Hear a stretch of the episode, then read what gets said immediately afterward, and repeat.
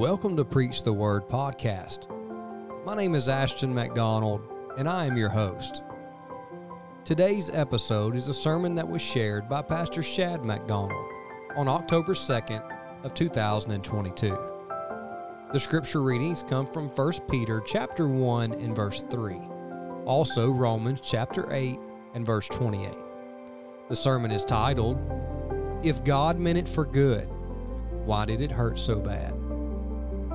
I cannot explain or give reason to why some things happen in life, but I must have faith that my God sees a bigger picture and has a greater plan for my life. If you listen closely today, you'll hear the burden in Pastor McDonald's voice. And if you would have been there that Sunday morning to hear this sermon in person, you would have seen the tears that he had in his eyes as he preached to a hurting heart. And I believe that this sermon and this episode can reach your hurting heart. So listen today as Pastor McDonald shares his burden with us about if God meant it for good, why did it hurt so bad? Thank you for listening. 1 Peter 1 and verse 3. 1 Peter 1, verse 3 Blessed be the God and Father of our Lord Jesus Christ which according to his abundant mercy hath begotten us again unto a lively hope by the resurrection of Jesus Christ from the dead, to an inheritance incorruptible and undefiled, and that fadeth not away, reserved in heaven for you, who are kept by the power of God through faith unto salvation, ready to be revealed in the last time wherein ye greatly rejoice, though now for a season, if need be, ye are in heaviness through manifold temptations. That the trial of your faith, being much more precious than of gold that perisheth, though it be tried with fire, might be found unto praise and honor and glory at the appearing of Jesus Christ whom having not seen ye love, in whom though now ye see him not, yet believing, ye rejoice with joy unspeakable and full of glory, receiving the end of your faith, even the salvation of your souls. Will you turn quickly to chapter 4 of 1 Peter, and would you look there at verse number 12? Beloved, Think it not strange concerning the fiery trial which is to try you, as though some strange thing happened unto you. But rejoice inasmuch as you are partakers of Christ's sufferings, that when his glory shall be revealed, you may be glad also with exceeding joy. If ye be reproached for the name of Christ, happy are ye for the Spirit of glory and of God resteth upon you. On their part, he is evil spoken of, but on your part, he is glorified. But let none of you suffer as a murderer, or as a thief, or as an evildoer, or as a busybody in other men's matters. Yet if any man suffer as a Christian, let him not be ashamed, but let him glorify God on his behalf. For the time is come that judgment must begin at the house of God. And if at first begin at us, what shall the end be of them that obey not the gospel of God? And if the righteous scarcely be saved, where shall the ungodly and the sinner appear? Wherefore let them that suffer according to the will of God commit the keeping of their souls to Him in well doing as unto a faithful Creator. Romans chapter number 8. And from these lines, I'll try to draw a scripture text.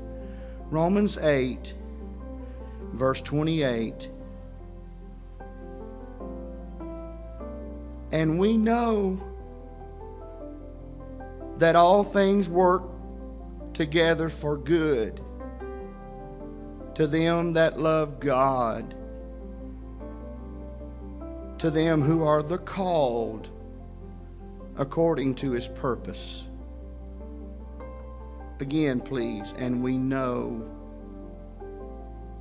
that all things work together for good to them that love God.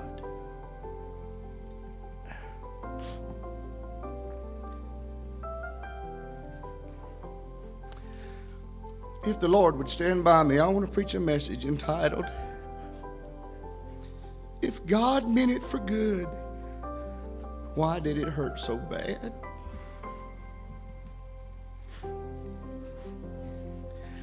Do you remember when you were in your early years just just learning to put words together and make sentences? Mother or perhaps dad, someone said, "Now I'm going to teach you this little prayer." And this is what you say over the meal. And you said something like, God is great and God is good. Let us thank Him for our food, and on and on. Those two words, great and good, those words define God. He is great, and because He is great, He's good. Are you grappling with that today? Do we sometimes quibble and quarrel over the greatness and the goodness of God? If God is great and if God is good, why is there so much suffering? Why is there so much hurt in the world today? But apart from all of that, and above all that, I still contend God is great and God is good. There is a word that underscores, there's a word that underlines those two words, great and good. And they describe the complete essence of God. And that word is holy. Now, when you think of the word holy, you immediately perhaps think of something being pure something being untainted, something unmitigated, something unmixed, something that is sanctified. But the true root of the word holy is apartness or other than. And so when the Hebrew text declares God to be holy, it is saying that God is that august, awing, awesome, awe inspiring, amazing other.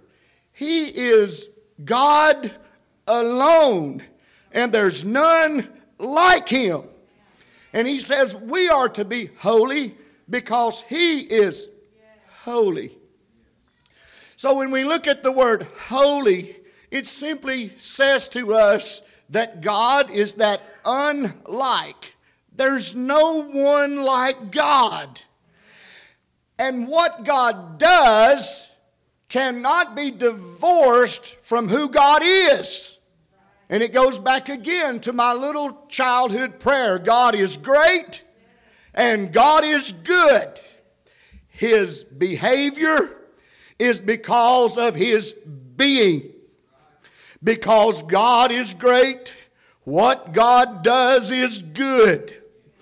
The world would like to try to tell you that God is not involved in the affairs of man, that God cares nothing about the affairs of humanity.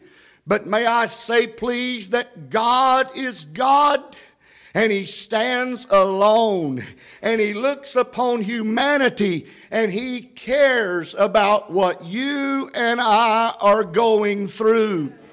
And because God is great, God is good. Now, come now, God and God alone is good. Remember that young man? Remember that young man running?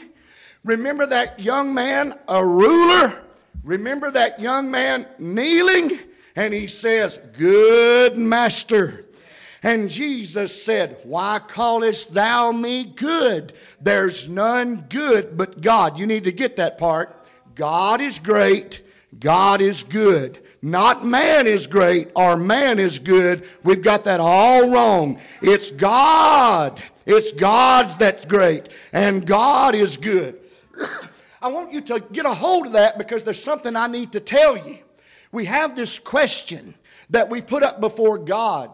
And because it seems as if it cannot be answered in the way that we want it to be answered, that that gives us leverage. That gives us somewhat a case against God because mankind says, if God is good, why does he allow bad things to happen to good people? But the scripture says there's none righteous, no, not one. Have you ever noted, and oh, oh by the way, Augustine, Augustine said, God, deliver me from this lust to always vindicate myself. Does it sometimes seem to you that we spend all of our time wanting everyone to think how good we are?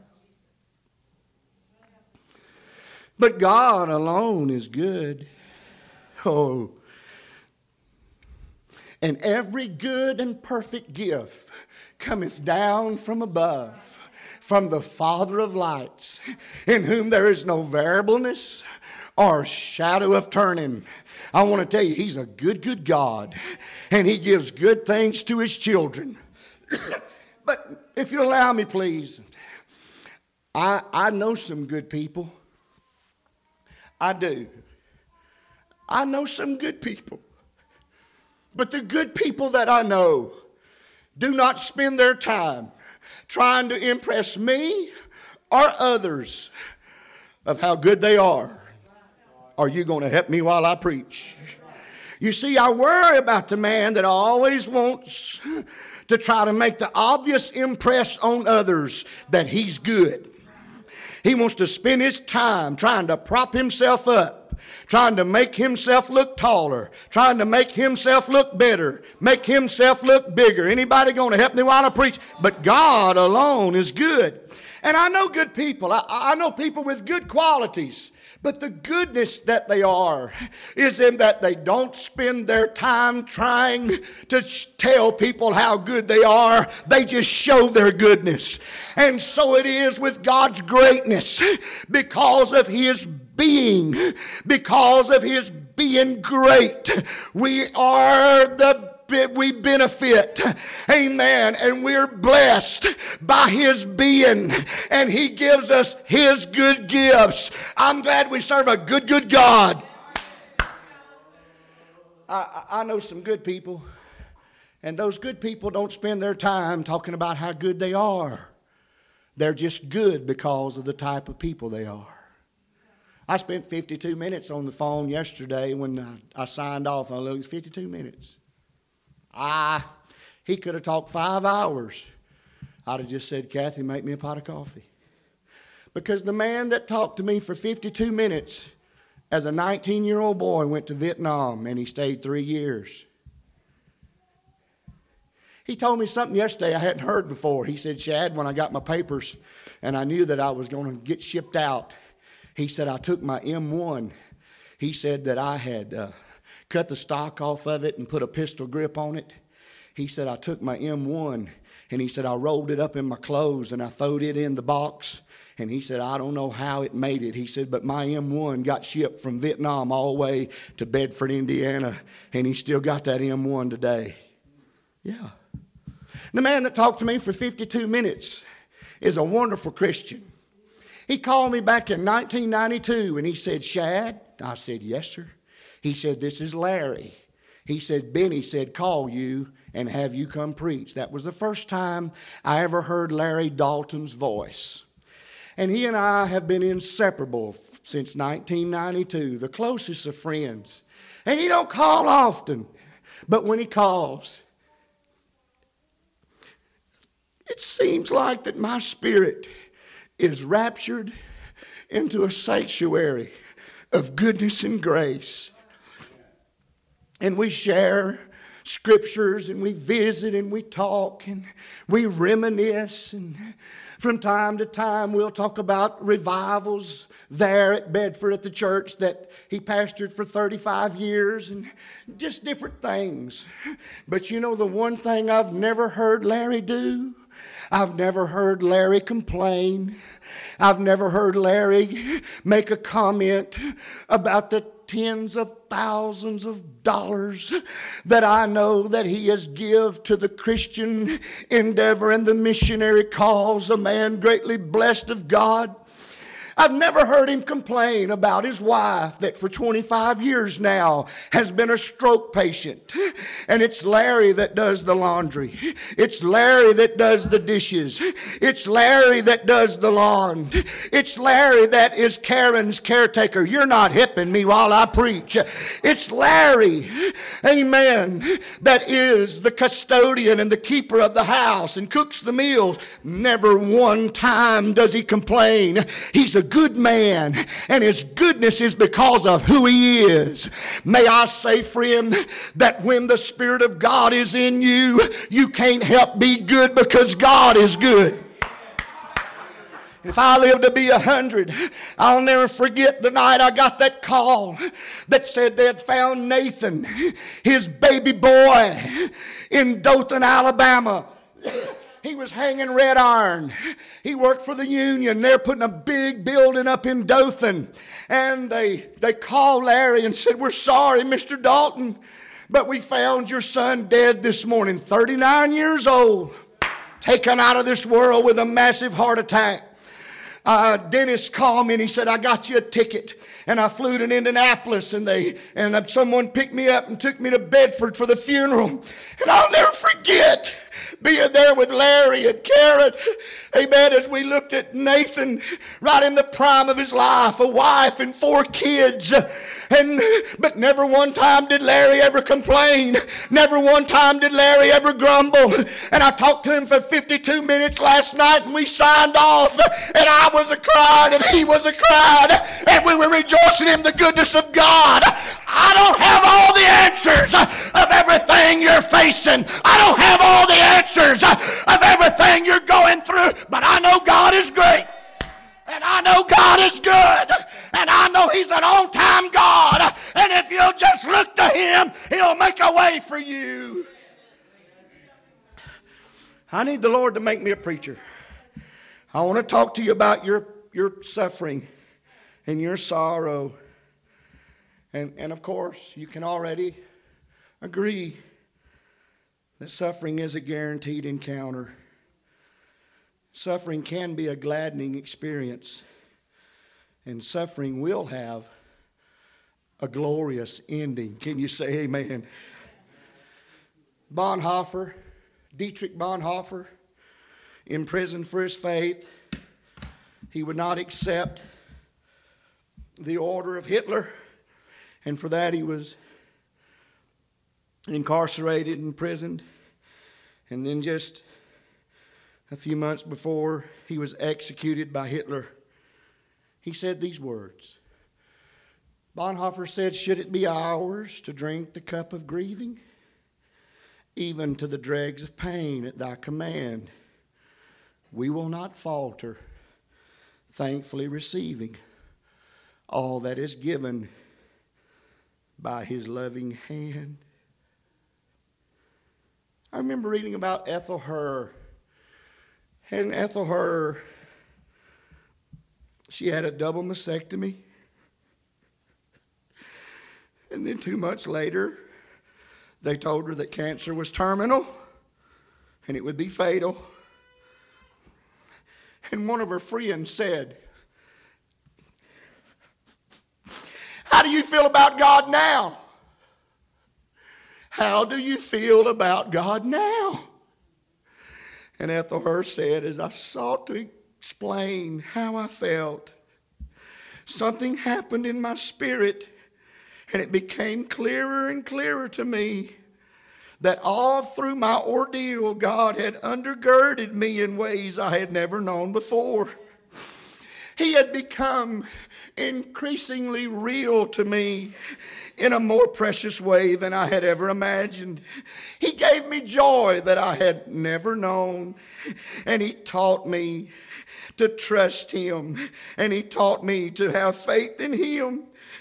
And he, I realize now, she said, that He had planned it all the way, step by step.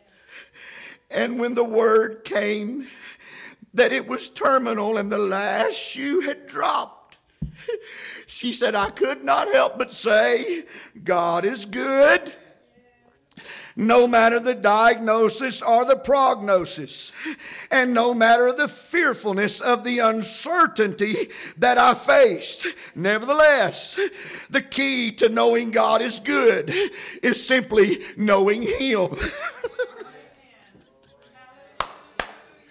Preacher, have you ever been let down? Yes, ma'am. Preacher, have you ever been knocked down? Yes, sir. Preacher, have you ever been hurt?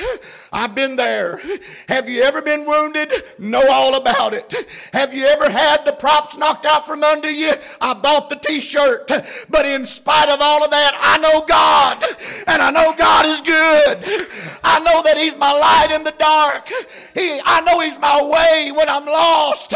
He's everything that I need. He's an on time God. Yes, He is. He woke me up this morning and He started me on my way. He's been good to me. He led me. He fed me. He's helped me. He's kept me. I'm glad He's an on time God. He is good. Amen.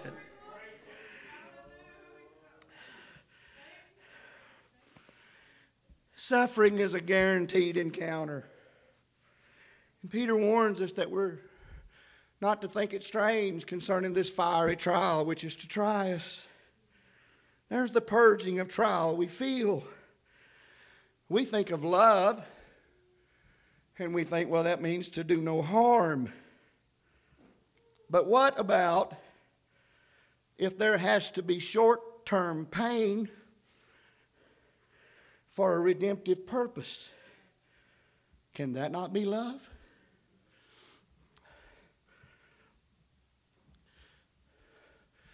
What makes a surgeon a good surgeon?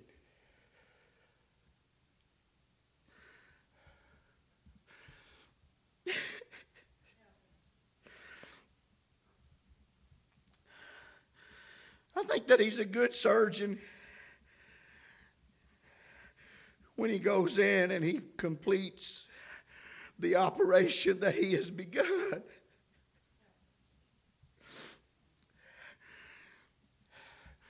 Think he's good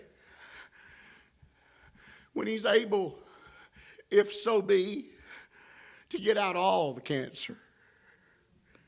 Even if he has to disfigure and mar the visage, his job is to rid the patient of all the cancer.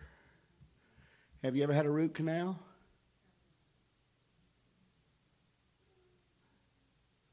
I do believe the last time I had one, I almost broke those armrests. All 265 pounds of me. My back was arched up. It's amazing that something so little can cause so much pain. I thought he had rammed that little needle so far up it was going to come out my eyeball.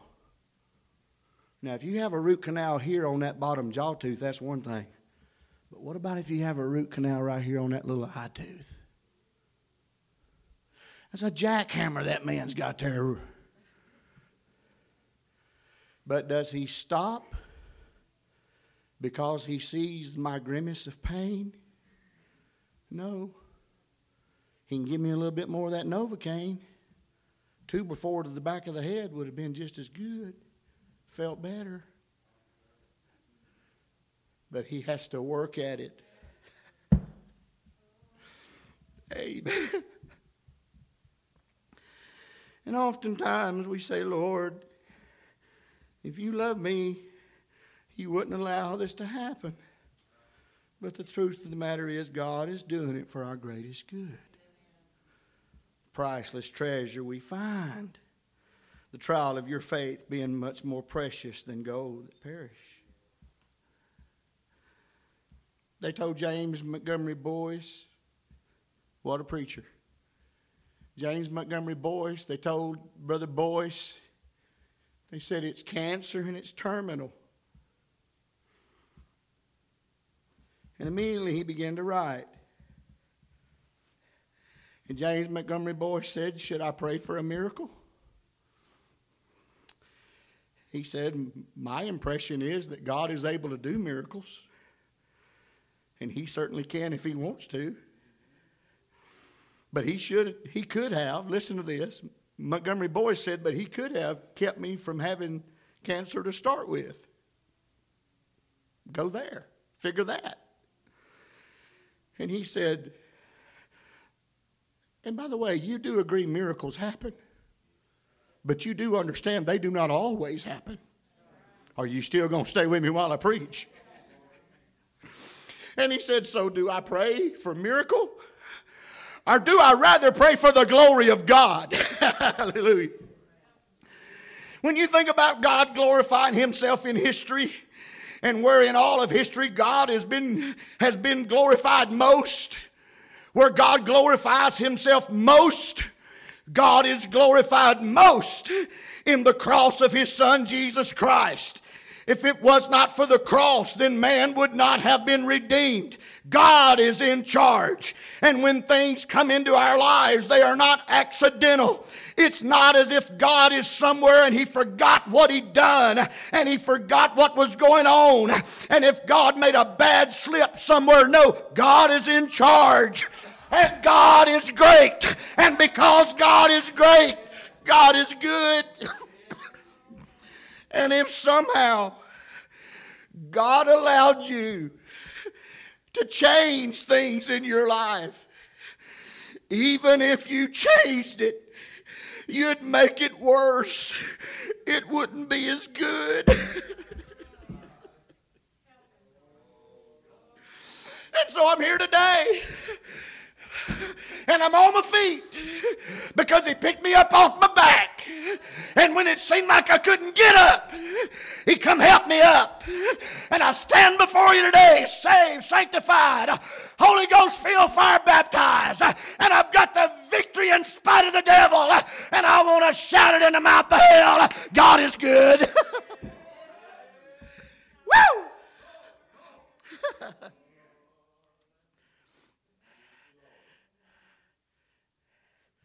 On September the 11th, 2001, Lisa Beamer's husband, Todd, died on United Airlines Flight 93. After Lisa Beamer got the, got the word that her husband, Todd, had been killed, she said, I can't see all the reason, reasons why God allowed this to happen when I know He could have stopped it. And this is what Lisa Beamer said. I don't like how his plans look from my perspective right now. But knowing that he loves me and he can see my world from the start to the finish, that helps me say, it's okay. One of my favorite poets is John Greenleaf Whittier.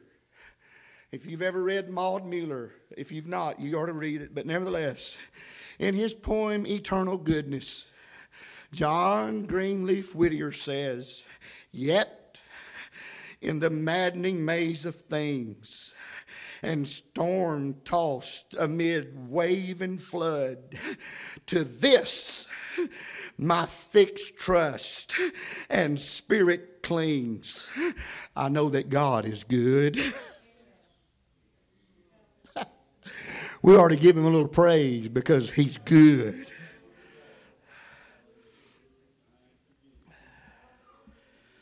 Suffering is a guaranteed encounter. Suffering is a can be and will be a gladdening experience. Peter said, But rejoice inasmuch as ye are partakers of Christ's sufferings. And then he said, Wherein greatly rejoice. Even through the heaviness of our distress, we recognize that God has purpose. Understanding that God's purposes for us include various trials is very important because it's the trial. Watch this. Come now. It's in the trial that we are tempered. I did not say have a temper, and you can get delivered from that.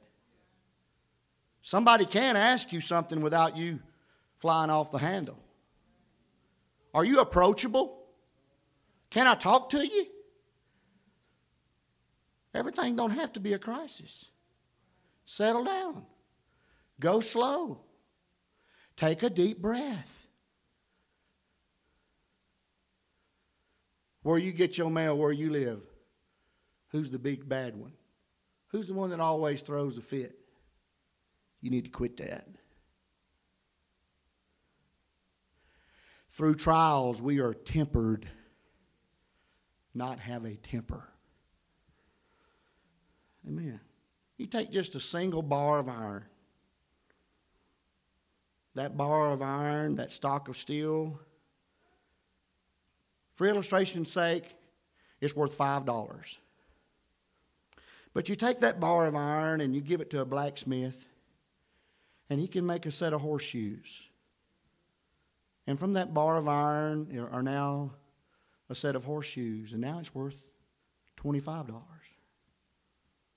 Or you may take that same bar of iron and send it to a factory, and now it's turned into thousands of needles for sewing machines.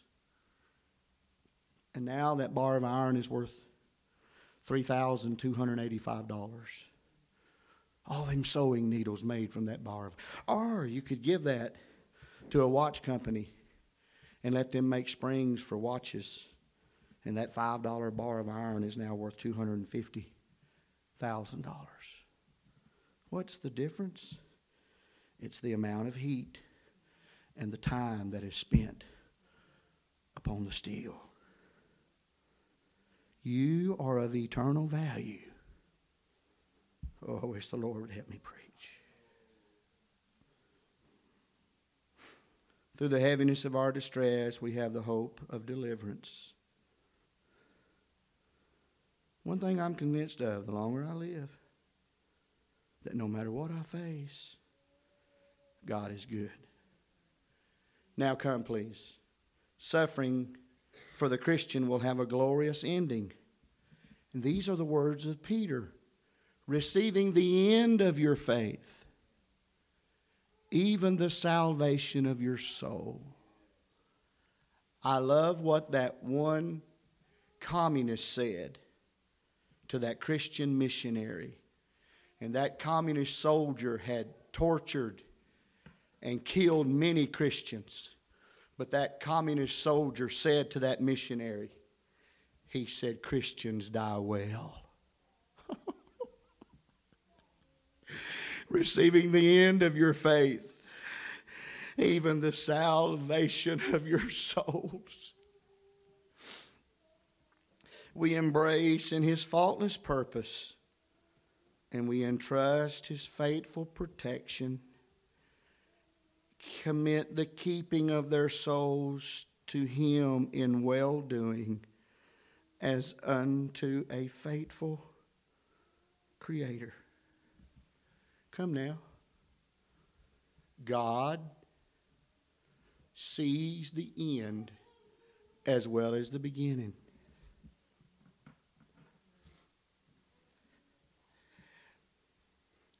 If I live to the 13th of this month, I'll be 57. And you know what? For my life, I can say he got it right. If I check out of here before morning, I want you to put there on that bottom line, He hath done all things well. He did it just right. He don't miss it. He don't make mistakes. Sometimes his letters are too grand and we don't understand. And we say, ah, he may have messed up on that one, but at the end, we're going to say his way was right, his way was right, his way was right. And so you're here today, and maybe you're questioning and quibbling and quarreling within yourself. If God meant it for good, why did it hurt so bad? But I tell you one thing, I wouldn't trade anywhere in the world for where I stand today. I stand saved. I stand sure. I stand secure. and may I say to you, you're going to make it. I don't do this often. I only do it when I get a little nudge. But I was a mowing grass yesterday, and while I was a mowing grass, the good Holy Ghost come by, and I had to shut my mower off, and I went in and sat down for a while, and I picked up the phone, and I dialed a number, and I told somebody, oh, the long, long, long, long, long, long way from here, just as well be the other side of the world. And I said I was a praying, and the good Holy Ghost said, I saw you happy, everything's gonna be okay. Amen. Well, amen, they rejoiced and shouted on the other end of the line. Somehow, for just a moment, the veil of tomorrow was opened, and God let me see, amen, down the road for somebody. And I told him it's going to be all right. And I need to tell somebody Landmark today, it's going to be okay. God's got you back. Everything's going to turn out all right. And God's going to make a way for you. Stand with me all over the house. Your heads are bowed, your eyes are closed. While your heads are bowed and your eyes are closed. For you here today that is dealing with some disappointment or turmoil, I want to assure you You're going to get through this.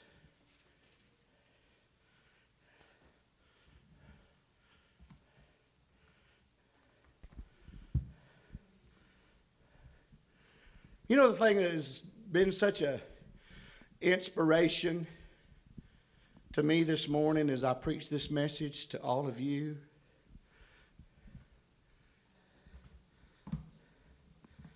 is the two people sitting on the back to my right.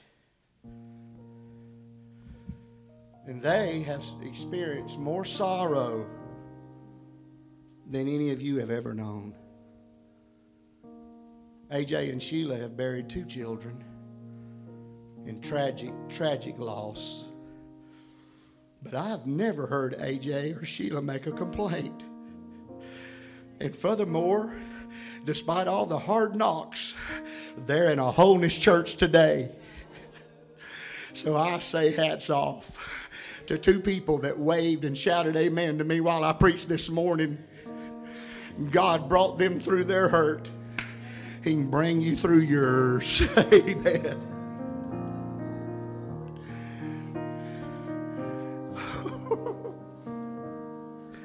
well, from my heart to yours, preacher, I don't understand it all. You won't ever. Not on this side. Not on this side. I never will forget. I was in Sapulpa, Oklahoma. And I never felt so more embarrassed.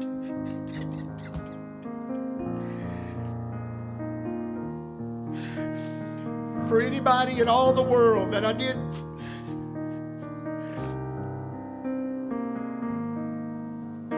Kathy.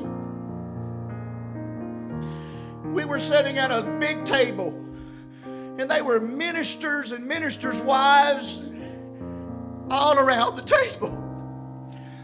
And someone innocently asked Kathy right there in front of all these people, Are your parents alive?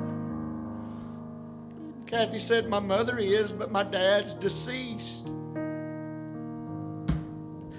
And the person unknowingly said, How did he die? I saw Kathy's face, red, tears. And she said, He took his life. Oh, it was an awkward moment.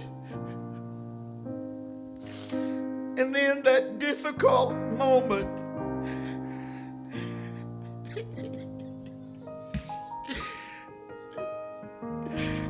Does a person in that situation, how do they stand with God?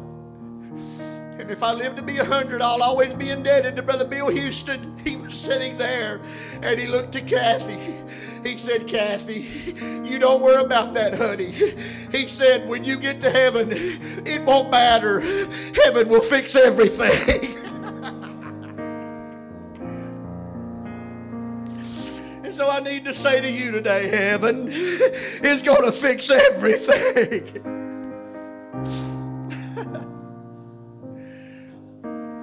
heads bowed. Now, Father, take these few words, take this frail attempt of mine, and use this, Lord, as a means of strength and help to those that are hurting in this room today. You're here today and you say, Preacher, I'm going to do something I've been needing to do for a while. And that is, I'm going to come get on this altar.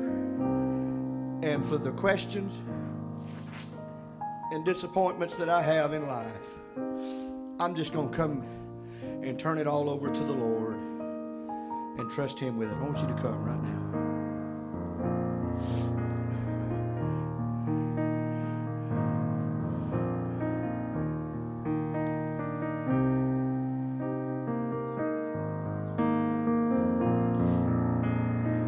You feel the Lord tugging on you, I want you to step out. There's plenty of room for you men over here on my right for you ladies on my left. Brother Shad, that's what I need to do. I just need to come give it to him. They're singing, the altar's open.